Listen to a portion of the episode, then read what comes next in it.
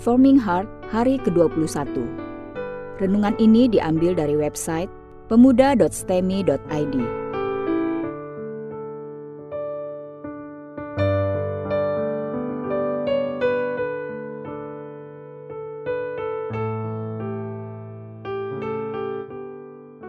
Tema renungan hari ini adalah keberanian Daud. Mari kita membaca Alkitab dari 1 Samuel 17 ayat 23 sampai 39. Demikian bunyi firman Tuhan. Sedang ia berbicara dengan mereka, tampilah maju pendekar itu. Namanya Goliat, orang Filistin dari Gad, dari barisan orang Filistin. Ia mengucapkan kata-kata yang tadi juga, dan Daud mendengarnya. Ketika semua orang Israel melihat orang itu, larilah mereka daripadanya dengan sangat ketakutan. Berkatalah orang-orang Israel itu, Sudahkah kamu lihat orang yang maju itu? Sesungguhnya ia maju untuk mencemoohkan orang Israel. Orang yang mengalahkan dia akan dianugerahi raja kekayaan yang besar. Raja akan memberikan anaknya yang perempuan kepadanya, dan kaum keluarganya akan dibebaskannya dari pajak di Israel. Lalu berkatalah Daud kepada orang-orang yang berdiri di dekatnya, Apakah yang akan dilakukan kepada orang yang mengalahkan orang Filistin itu dan yang menghindarkan cemooh dari Israel? Siapakah orang Filistin yang tak bersunat ini sampai ia berani mencemoohkan barisan daripada Allah yang hidup? Rakyat itu pun menjawabnya dengan perkataan tadi. Begitulah akan dilakukan kepada orang yang mengalahkan dia. Ketika Eliab, kakaknya yang tertua, mendengar perkataan Daud kepada orang-orang itu, Bangkitlah amarah Eliab pada Daud sambil berkata, Mengapa engkau datang? Dan pada siapakah kau tinggalkan kambing domba yang dua tiga ekor itu di padang gurun? Aku kenal sifat pemberanimu dan kejahatan hatimu. Engkau datang kemari dengan maksud melihat pertempuran. Tetapi jawab Daud, apa yang telah kuperbuat? Hanya bertanya saja. Lalu berpalinglah ia daripadanya pada orang lain dan menanyakan yang sama dan rakyat memberi jawab kepadanya seperti tadi. Terdengarlah kepada orang perkataan yang diucapkan oleh Daud, lalu diberitahukanlah kepada Saul, dan Saul menyuruh memanggil dia. Berkatalah Daud kepada Saul, Janganlah seseorang menjadi tawar hati karena dia, hambamu ini akan pergi melawan orang Filistin itu. Tetapi Saul berkata kepada Daud, tidak mungkin engkau dapat menghadapi orang Filistin itu untuk melawan dia, sebab engkau masih muda, sedang dia sejak dari masa mudanya telah menjadi prajurit. Tetapi Daud berkata kepada Saul, Hambamu ini biasa mengembalakan kambing domba ayahnya. Apabila datang singa atau beruang yang menerkam seekor domba dari kawanannya, maka aku mengejarnya, menghajarnya, dan melepaskan domba itu dari mulutnya. Kemudian apabila ia berdiri menyerang aku, maka aku menangkap janggutnya, lalu menghajarnya dan membunuhnya. Baik singa maupun beruang telah dihajar oleh hambamu ini. Dan orang Filistin yang tidak bersunat itu, ia akan sama seperti salah satu daripada binatang itu. Karena ia telah mencemooh barisan daripada Allah yang hidup. Pula kata Daud, Tuhan yang telah melepaskan aku dari cakar singa dan dari cakar beruang, dia juga akan melepaskan aku dari tangan orang Filistin itu. Kata Saul kepada Daud, "Pergilah, Tuhan menyertai engkau." Lalu Saul mengenakan baju perangnya kepada Daud, ditaruhnya ketopong tembaga di kepalanya, dan dikenakannya baju zirah kepadanya. Lalu Daud mengikatkan pedangnya di luar baju perangnya, kemudian ia berikhtiar berjalan, sebab belum pernah dicobanya. Maka berkatalah Daud kepada Saul, Aku tidak dapat berjalan dengan memakai ini, sebab belum pernah aku mencobanya. Kemudian ia menanggalkannya. Mari kita merenungkan bagian firman Tuhan ini. Sekarang kitab Samuel mulai memasukkan Daud ke dalam inti cerita. Ketika semua orang mendengar Goliat mencemooh Israel, semua tentara sangat ketakutan. Tetapi seorang anak muda tidak takut, melainkan marah mendengar umat Tuhan dicemooh. Siapakah anak muda seperti itu? Mempunyai gairah besar untuk kekudusan nama Tuhan. Perhatikan ayat ke-25. Saul memberikan tawaran kekayaan, bebas tanggungan pajak, dan mendapat putri raja sebagai istri bagi barang siapa yang sanggup mengalahkan Goliat. Inilah Saul, raja dengan cara berpikir yang sangat duniawi, sangat pragmatis tetapi dangkal. Gereja-gereja yang berpola pikir duniawi untuk memenangkan jiwa juga sama dangkalnya. Pendeta-pendeta berpola pikir duniawi untuk memenangkan jiwa dengan menarik anak muda lewat musik disco, dance yang tidak karu-karuan atau artis-artis dengan kehidupan cemar. Itu pendeta-pendeta yang berpikir pendek dan dangkal. Tidak memikirkan apa efek samping yang mungkin terjadi. Mengapa tawarkan kekayaan dan istri untuk mengalahkan Goliat? Tidak adakah orang Israel yang sungguh-sungguh tulus dan beriman yang bersedia maju hanya karena ingin membela kekudusan nama Tuhan? Berarti Saul sudah sangat terdesak karena ternyata tidak ada yang berani bertindak di tengah-tengah pasukan Israel yang begitu besar ini. Kisah hari ini dilanjutkan dengan Daud yang menawarkan diri untuk mengalahkan Goliat. Dalam ayat 28, Eliab kakak Daud mengatakan bahwa Daud mempunyai sifat memberontak dan suka melihat kekejaman perang. Dia sedang bertindak sebagai kakak yang baik, memarahi adiknya yang nakal. Dia tidak sadar bahwa sekarang dia adalah seorang prajurit yang sedang berbicara kepada calon rajanya.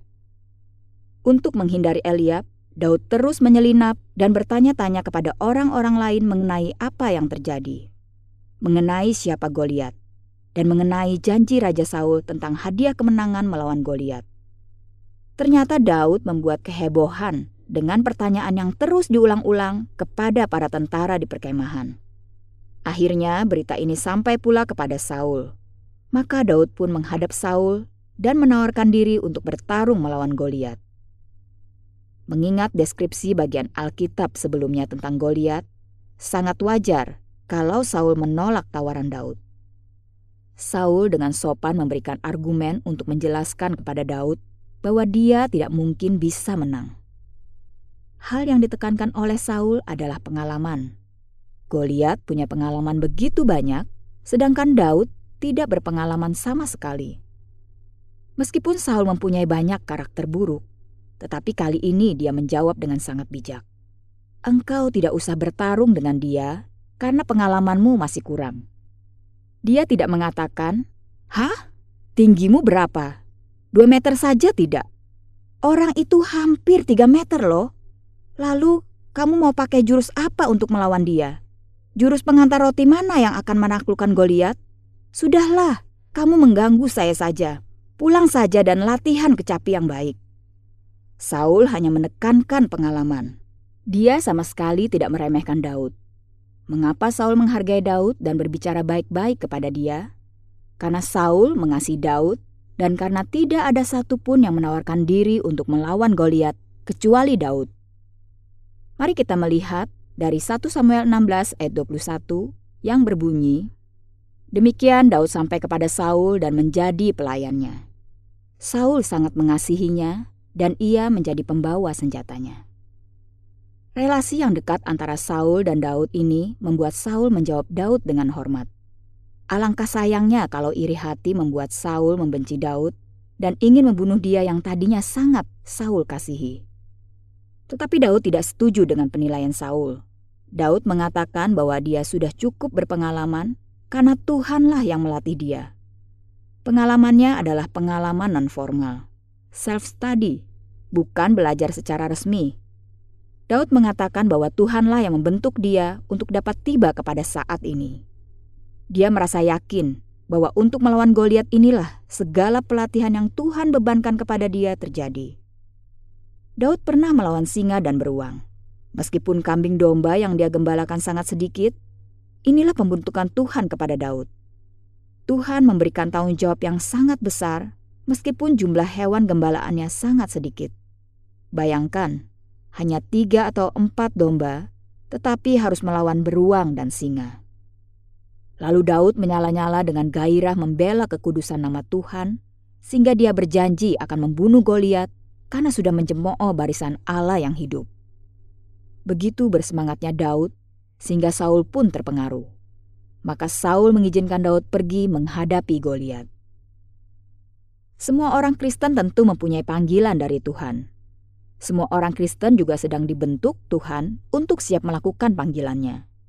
Itulah saat di mana Tuhan membebankan kepada kita pelatihan untuk menghadapi perang yang akan kita hadapi berdasarkan panggilan dari Tuhan. Daud dengan setia menjalankan pelatihan yang Tuhan bebankan. Pelatihan itu pun tidak main-main. Tuhan memberikan les kepada Daud dan guru lesnya adalah beruang dan singa. Guru lesnya tidak meminta bayaran, hanya minta daging Daud saja. Tetapi Daud menghadapi mereka semua dan dia menjadi prajurit yang terlatih secara alamiah.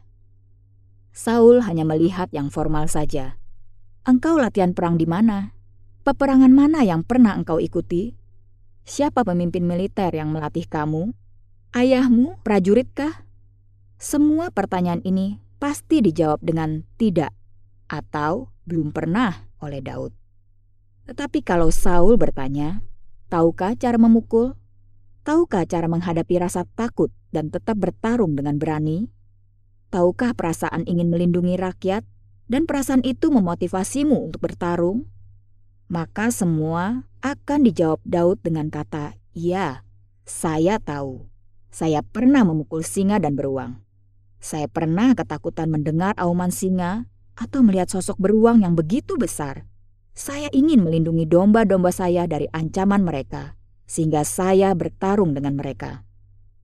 Lalu ketika Saul memberikan baju perang, Daud malah tidak bisa memakai baju perang ini. Dia mengatakan bahwa pakaian itu membuat dia menjadi kaku. Di sini kita melihat bahwa Daud adalah orang yang sangat brilian dalam strategi perang. Bagian ini tidak boleh ditafsirkan bahwa Daud anti memakai baju perang, atau bahwa Daud tidak pernah belajar memakai baju perang di kemudian hari. Tetapi Daud melihat Goliat yang sangat kuat memiliki baju perang dan peralatan perang yang sangat berat. Berat berarti ada kekuatan, tetapi mengorbankan kelincahan. Jika Daud mau beradu kuat, dia akan dibunuh oleh Goliat. Tetapi jika dia menghadapi Goliat dengan kelincahan, maka dia mempunyai keunggulan atas Goliat. Daud bukan orang bodoh yang hanya bermodalkan kenekatan. Dia adalah ahli perang yang secara alamiah tahu harus menggunakan strategi apa. Ini pun adalah berkat latihan melawan singa dan beruang.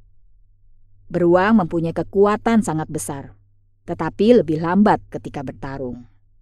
Singa tidak sekuat beruang, tetapi sangat lincah ketika menyerang. Beruang akan menggunakan caka dan rahangnya yang kuat untuk merobek-robek mangsanya. Sedangkan singa tidak suka pertarungan frontal. Dia akan berusaha secepat mungkin menghujamkan giginya ke leher mangsanya untuk membuat dia mati lemas atau kehabisan darah karena nadi utama di leher tertusuk oleh gigi. Untuk menghadapi dua binatang ini, pasti perlu strategi yang berbeda. Tuhan sudah melatih Daud. Ketika dia melihat Goliat, dia tahu bahwa dia harus seperti singa yang lincah dan terus bergerak. Itu sebabnya dia menolak memakai baju perang yang hanya akan membuat dia kuat, tetapi akan mengorbankan kelincahannya. Mari kita renungkan bersama-sama bahwa sama seperti Daud, kita pun tengah dipersiapkan oleh Tuhan. Tuhan sedang mengirim singa dan beruang untuk kita hadapi. Kesulitan relasi, pekerjaan, lingkungan sekitar, dan puluhan permasalahan lain yang harus kita hadapi adalah pelatihan yang Tuhan sedang berikan supaya ketika waktunya tiba, kita bisa mengatakan bahwa Tuhan sudah melatih kita selama ini untuk menghadapi panggilan ini.